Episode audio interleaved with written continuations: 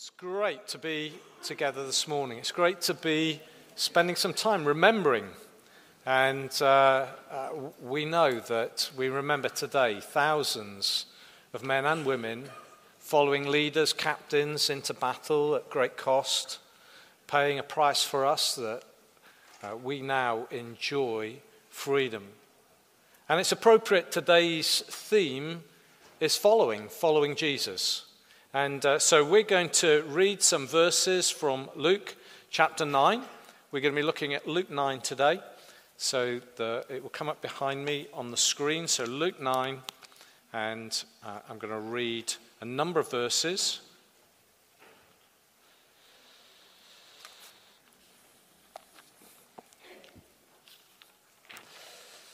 So, starting at verse 1, reading through to verse 9 and then reading verses 18 to 26. But I will, through uh, this morning, refer to other bits of the chapter. So if you want to keep your Bible open, that's great. I'm reading from the Christian Standard Bible. So this is what it says Summoning the twelve, he gave them power and authority over all the demons and to heal diseases. Then he sent them to proclaim the kingdom of God and to heal the sick. Take nothing for the road, he told them no staff, no traveling bag, no bread, no money, and don't take an extra shirt. Whatever house you enter, stay there and leave from there. If they do not welcome you when you leave that town, shake off the dust from your feet as a testimony against them. So they went out and traveled from village to village, proclaiming the good news and healing everywhere. Herod the tetrarch heard about everything that was going on. He was perplexed because some said that John had been raised from the dead, some that Elijah had appeared, and others that one of the ancient prophets had risen. I beheaded John, Herod said, but who is this I hear such things about? And he wanted to see him. Then going on to verse uh, 18. This is Jesus while he's praying in private. While he was praying in private and his disciples were with him, he asked them, who do the crowds say that I am? They answered, John the Baptist, others, Elijah, still others, that one of the ancient prophets has come back. But you, he asked them, who do you say I am? Peter answered, God's Messiah. But he strictly warned and instructed them to tell this to no one, saying, It's necessary that the Son of Man suffer many things and be rejected by the elders, chief priests, and scribes, be killed, and be raised the third day. Then he said to them all, If anyone wants to follow after me, let him take, deny himself, take up his cross daily, and follow me. For whoever wants to save his life will lose it, but whoever loses his life because of me will save it. For what does it benefit someone if he gains the whole world and yet loses or forfeits himself?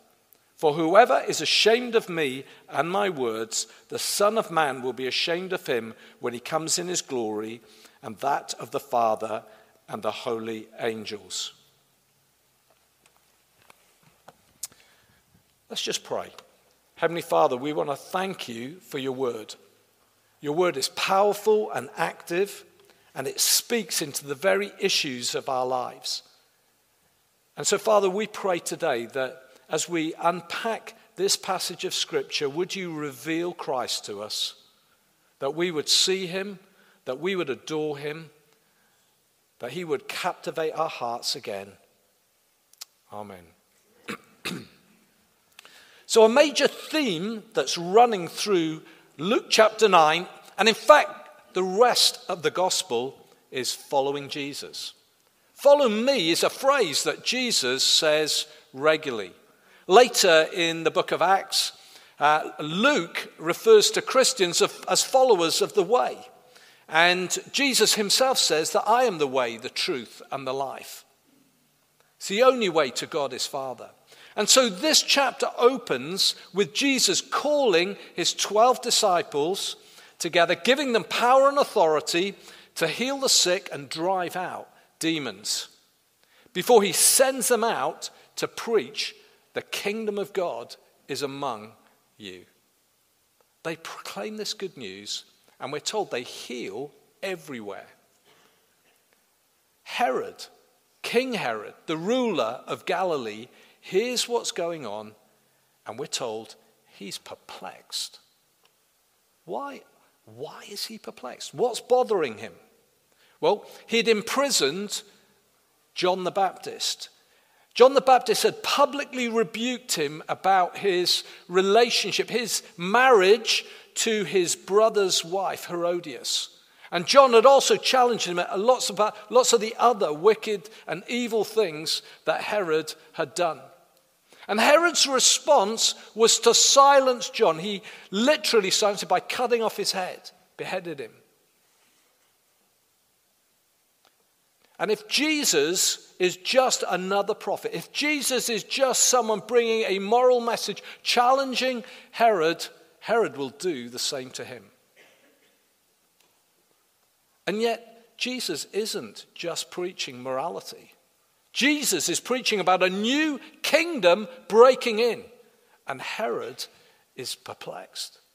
He's hearing people say that Jesus is John the Baptist raised from the dead. If he's John the Baptist raised from the dead, Herod thinks, well, if he's raised from the dead, then cutting John's head off made no difference. And so Herod is threatened He's threatened that a new kingdom's coming in that's going to challenge his rule and reign. If Herod's perplexed, Jesus' disciples are being stretched. Up until now, Jesus has done everything. They followed around. It must have been great in those early days uh, being with Jesus, watching and listening. Wow, what's he going to do today? What are we going to see today? And then suddenly Jesus says, Right, now I'm going to send you out on your own, two by two. You're going to go out and you're going to go into the villages and you're going to do what I've been doing. Uh, sorry. You can imagine how they would have felt in moment like that. Jesus tells them that they're not to take any provisions with them. Don't take a bag or an extra cloak or don't take bread with you. Basically, they needed to trust God to provide for them wherever they went. And then, sandwiched between the two passages we read, there's an incident where Jesus is speaking to a crowd of people in a, remote place. There's 5,000 men, we're told, probably uh, with women and children, there's much more, and they are miraculously fed by Jesus. The place is remote, there's a big crowd. Jesus is preaching and healing the sick, and it starts to get late, and the disciples come to Jesus and say, Jesus, you need to send these people away because it's getting late. They haven't got something to They need to find somewhere to stay, and they need to get some food. And Jesus says, You feed them. Sorry? You feed them. You give them something. And then Jesus saves the moment by feeding everybody out of a, a small boy's lunchbox, and there's food left over.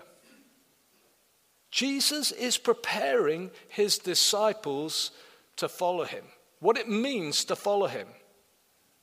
And today we're going to look at the crux of what it means to be a follower of Jesus. And I want to draw out four things from verses 20 to 26. And the first thing we see of followers of Jesus is that there is a confession of faith. Everybody has an opinion on who Jesus is. Everybody in our world today has an opinion. Oh, he was just a good man. Oh, he was just a good teacher. He did some good things.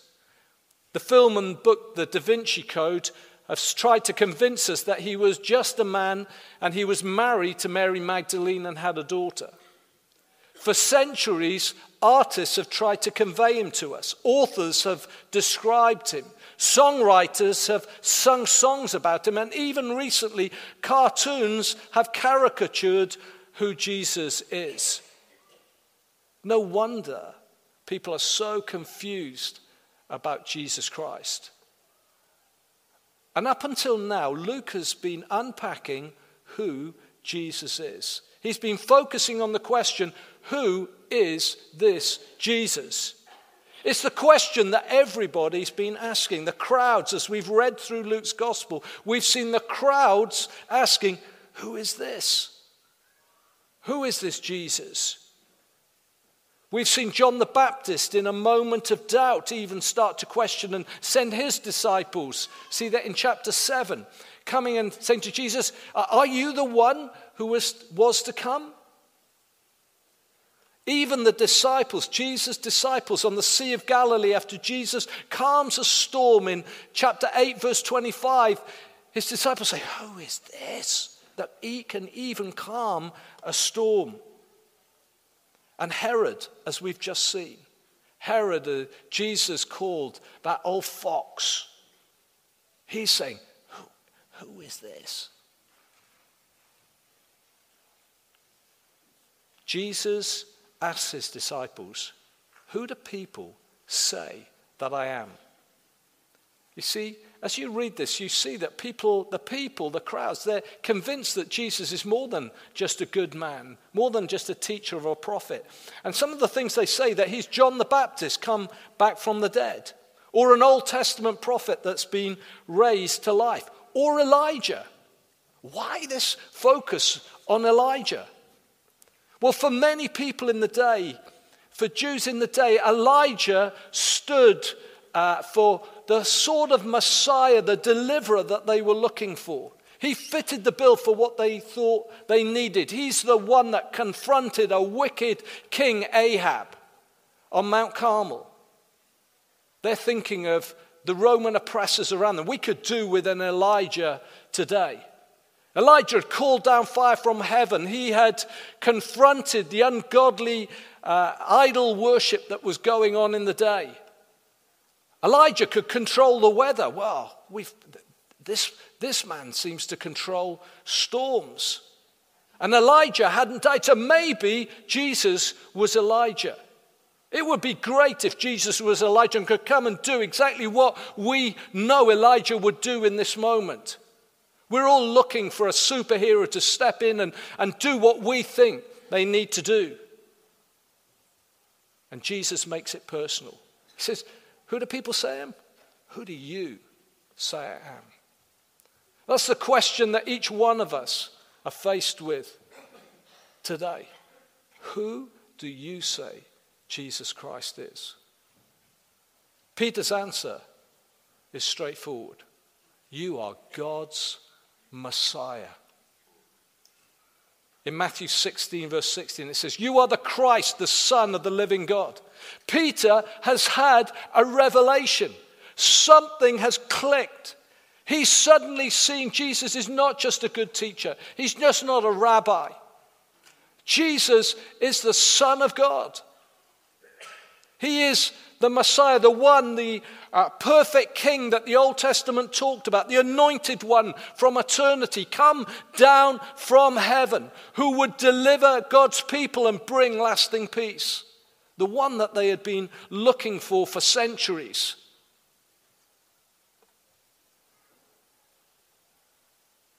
It's this very thing that Jesus is later crucified for. The high priest asks him, are you God's Messiah? And Jesus says, I am. And the high priest tears his clothes. He says, Blasphemy. Peter's declaration is a declaration that this is God's deliverer. This is God's Son, the Son of God. What about us? Who do we say Jesus is? Who Jesus is? Have you been going through life just maybe thinking Jesus is a myth? A good teacher, a prophet. Maybe you view him as a superhero like Elijah, someone who's just going to do what you need him to do in the moment. Or is he God's answer to this sin sick world? Is he the one that's been sent from God to rescue us from ourselves and everything that keeps us from a relationship with the living God who loves us? Are we convinced about who he is? That he is both completely God, completely man. God come to save us, to die on our behalf. You see, we need a revelation of who Jesus is. We read of Saul on the Damascus Road, Saul going his own way, murdering Christians, and then there's a moment, and Jesus appears to him on the Damascus Road. He says, Who are you? He says, I am Jesus, you are, whom you are persecuting. We read of two on the Emmaus Road. They're walking along, they're disappointed, dejected. Jesus hasn't been the Elijah they thought he was going to be. He's been crucified on a cross. And they're dejected, disappointed, leaving Jerusalem, going home. And Jesus walks alongside them. And as he unpacks from the Old Testament who this Messiah really is and reveals to them that actually he is the Messiah, their eyes are opened. They have a revelation. That's why in these days when there are in Muslim countries where it's difficult for people to preach about Jesus. God is appearing to Muslims in dreams, and, and Jesus is coming to them in dreams and revealing himself to them. They have a revelation of who Jesus is. When we baptize people in a few weeks' time, the key point about their testimony is that they've had a revelation that Jesus is God's Son, He is their Savior. Have you had that revelation? Do you know who Jesus is? If you're here this morning, if you're here this morning and you have never put your trust in Jesus, my prayer is that this morning God's Holy Spirit opens the eyes of your heart and you see Him for who He is your Messiah, your Savior, your great hope. It's a confession of faith. The second thing we see in these verses is that there's a conflict of expectations. You see, the first eight chapters of Luke, they're all about Jesus is coming. From the Virgin Mary being told by the angel that she's going to give birth to a son and call him Jesus. Did you get that? A virgin giving birth to a son, and she's to call him Jesus. I call him Jesus because he will save his people from their sins. That's what we're told in Matthew chapter 1, verse 21. Then an angel appears to shepherds proclaiming a Savior has been born, who is Christ the Lord, the Messiah. The early chapters of Luke are all about Jesus is coming.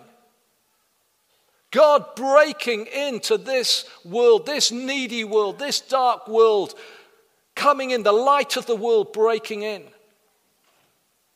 Everyone is expecting a, a, a, a Messiah who's going to deliver them from Roman oppression, a new Elijah, and restore the kingdom to Israel, we're told. The disciples, suddenly their eyes are opened, and like Peter, they see that Jesus is God's Son. He is the Messiah, He is their Savior. Suddenly, Jesus says he's going. He's coming, and suddenly he says he's going. He must be killed. What? We've just had a revelation of who you are. You're going to be killed? What on earth is going on? Let me tell you this. Only when we have a revelation of who Jesus is can we understand what he came to do. He didn't come to overturn kingdoms of this world with a show of power like every other kingdom that's come before. He came in to bring God's kingdom in God's way. It is necessary, Jesus said, it is necessary that the Son of Man suffer many things, be killed, and be raised on the third day. In the NIV translation, it says must. The Son of, Ma- the Son of Man must suffer many things, must be killed. He must be rejected by the religious people of the day. Must be, must die, must rise again on the third day. This is the plan of Almighty God. This is the plan of God from the foundation of the world, we're told. God's plan to deal with our sin, to reconcile us to God, to bring us back into relationship with the Father in heaven who loves us. None of what Jesus talked about had been properly understood. No wonder the disciples simple, simply didn't get it. Yet all of it had been prophesied by Elijah 700 years earlier. Listen to what uh, Isaiah says. In Isaiah 53, he was despised and rejected by men, a man of suffering who knew what sickness was. He was like someone people turned away from. He was despised and we didn't value him. Yet he himself bore our sicknesses and he carried our pains. But we in turn regarded him stricken, struck down by God, and afflicted. But he was pierced because of our rebellion, crushed because of our iniquities. Punishment for our peace was upon him, and we are healed by his wounds. We all went astray like sheep. We've all turned to our own way, and the Lord has punished him for the iniquity of us all. On Remembrance Day, how appropriate for us to focus on Jesus laying down his life to bring us into a far better kingdom. A kingdom based on better values, righteousness, justice, truth, mercy, compassion, love, and kindness. Thirdly, we see a commitment required of those who follow. Jesus starts to unpack in verse, the next verse, what it means to be a follower. He talks about denying ourselves and taking up our cross daily. Taking up our cross daily is referring to crucifixion. I want to tell you, there were zero su- survivors of Roman crucifixions. There are no known survivors of a Roman crucifixion. One out of one die. The cross speaks of us dying to ourselves every day. It's underlining Jesus' claim on our lives. Let me try and explain it in this way. I heard Tim Keller use this illustration. I've changed it slightly.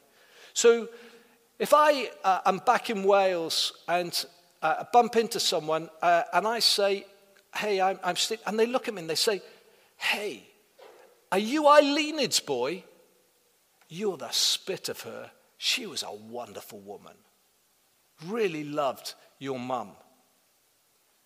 How's it? Chick. Steve, Chick? Oh, you're, you're not Albert's son. Oh, he was a tricky character. I hope you're not like him.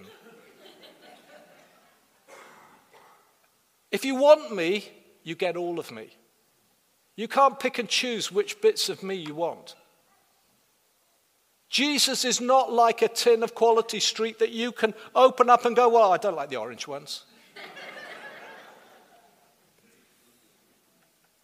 if we give our lives to Jesus Christ, He gets it all. We get all of Him. With Jesus, it's all or nothing. David Watson, in his book Discipleship, says this There can be no half measures with Christ. If we want to be his disciples, we must take his supreme authority as Lord over every part of our life, without any exception. If we're not willing for him to be Lord, he cannot be our Savior. With Jesus, it is all or nothing. Jesus wants our undivided attention. He deserves our undivided at- attention. If I'm driving in the car and I don't give driving my under- undivided attention, is there going to be a tragedy unfold? I'm going to do myself harm and I'm probably going to do other people harm. So if I'm driving and I'm suddenly, I'm going, oh, there, I need to pick that up. I can't do it. Driving is so important, it's so crucial, it needs my undivided attention. You cannot play fast and loose with Jesus Christ. He deserves your undivided attention. He deserves it all. If, you, if you're taking your eyes off him, you're going to get into trouble. When Peter's on the water and he's got his walking on the water, he's got his eyes fixed on Jesus, he's fine. When he takes his eyes off Jesus and he starts to look around, he starts to sink and he's in trouble. Jesus deserves our undivided attention. And at the end of this chapter, chapter 9, we read of three people who come to Jesus who want to follow him. verses 57 to 62. And yet Jesus knows what's going on in their heart. He knows he doesn't have their undivided attention. He challenges them that he must come first before possessions, the homes they live in, the families they have.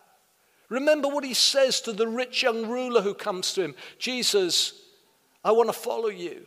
And Jesus says, Well, there's one thing you lack. You need to give up your wealth. That's something in your heart. That's what the Bible calls an idol, something that has priority in our hearts. Jesus says, No, no, I must come first. And the rich young ruler goes away sad because he can't give it up. Are there things that have priority in our lives over Jesus? He deserves our undivided attention. Someone had a prophetic word for us as a church a few weeks ago, and the word was essentially saying about idols that we have in our hearts and how we need to remove idols. How do you remove an idol, something that's got first place in your heart? How do you think something that seems to dominate your thinking that's so important you? The thing that you think, I could, I, I just couldn't give that up. Whether it's something we're doing or uh, maybe it's something we have. I couldn't give that up. Thomas Chalmers in the 18th and 19th century was a, a Scottish Presbyterian minister. And he said the only way that you can deal with something like that, a, a love, a, something that's got priority in your heart, he talks about the expulsive power of a new affection. It takes a greater love to push out what's there. What's that love? What's the expulsive power? It's a love for Jesus Christ. If you love Jesus Christ with all your heart and soul and mind and strength, other things become less important. And so the challenge for us is that Jesus deserves our undivided attention. One of the three at the end of this chapter tells Jesus he needs to bury his father. I've read, read, some commentators over the years saying that they think maybe the father was still alive. And he's saying, Well, when I've buried, when I've dealt with family stuff, I'll come and I'll follow you. Jesus says, No, no. Let the dead bury their own dead. What's he saying? I mean, I've been to loads of funerals. I've been to loads of funerals. Dead people don't bury anybody. They don't. It just doesn't happen. So, what's Jesus saying? He's saying, let the spiritually dead deal with those. You are spiritually alive. You carry a message of life. Go and preach the message of life. Don't focus on things of this world. Let that thing be your priority. Jesus deserves everything. He created the universe, He sustains it by His power. He knows us inside out. He is the Son of the living God. The one who has come from his Father in heaven, who has come to rescue us and redeem us by his death on the cross, by his resurrection from the dead. He deserves our everything. There's a commitment to follow. And finally, there's, we see a confidence of salvation. Jesus warns us that if we want to save our life, and when he's saying that, he's using the word psyches, the word is, what he really means is soul. If we want to save ourselves, the whole of us, he says, if we want to do that, we'll end up losing it. But he says, if we give ourselves to him, if we die with him, if we give ourselves to him, we'll find that we're saved. What he's, the point he's making is we can't rescue ourselves by our own effort. You, if you're here today and you, you're thinking, well, that's all very nice, Steve, but I'm not so sure. I, I, I'm, I'm a good person. Jesus is saying you can't save yourself. You need a Savior. Only as we give ourselves wholly to Christ do we have assurance that we are rescued, saved for eternity, as Joel was bringing this morning as he shared. Our only confidence for eternity is that Jesus died for us. We are now his followers. We can't change ourselves. Jeremiah says that a leopard can't change its spots. How do we change ourselves? How do we do? The best we do is that we can try harder and try to be a better person. I tell you, it doesn't work. We will fail. We will not hit the mark. God, God's holiness is the mark. We'll never make it. We need help. We need someone to rescue us. And Jesus Christ has done that for us. We can't change our own hearts. Trying harder ultimately always fails. If we put our trust in Jesus for what he's done for us, we receive grace. The free and merited favor of God and grace changes everything. It's not about what we do, it's about what Jesus has done for us. Grace is a gift from God. It's the work of the Spirit who comes in to make us more like Jesus, to transform us, we're told, day by day from one degree of glory to another. You may think, well, I'm not doing very well. Well, keep your eyes fixed on Jesus the author and perfecter of faith. He's the one that perfects us day by day. It's about a changed heart. We can't change our own hearts, but we can grow in grace, we're told. Paul Peter exhorts us to grow in the grace and knowledge of the Lord, of our Lord and Savior, Jesus Christ. And in Luke chapter 9, the end of Luke chapter 9, we see the disciples growing in grace. There's a moment where we see them arguing about who's the most important. I mean, we all think we're the most important person, don't we? We have a great sense of our own self importance. And the disciples are arguing which one of them is the most important. And, and Jesus tells them that as his followers, we die to our own sense of self importance, become like small children. As we do that, we become great in God's eyes. We see the disciples wanting to destroy a Samaritan village who wouldn't welcome Jesus. Come on, Jesus, should we call down fire on them? That's what Elijah would do. Jesus says, no, rebukes them. They learn, they learn something. As they listen to what he says, they, start, they grow in grace. As we draw to a conclusion this morning, Do you have a confession of faith? Who is Jesus to you?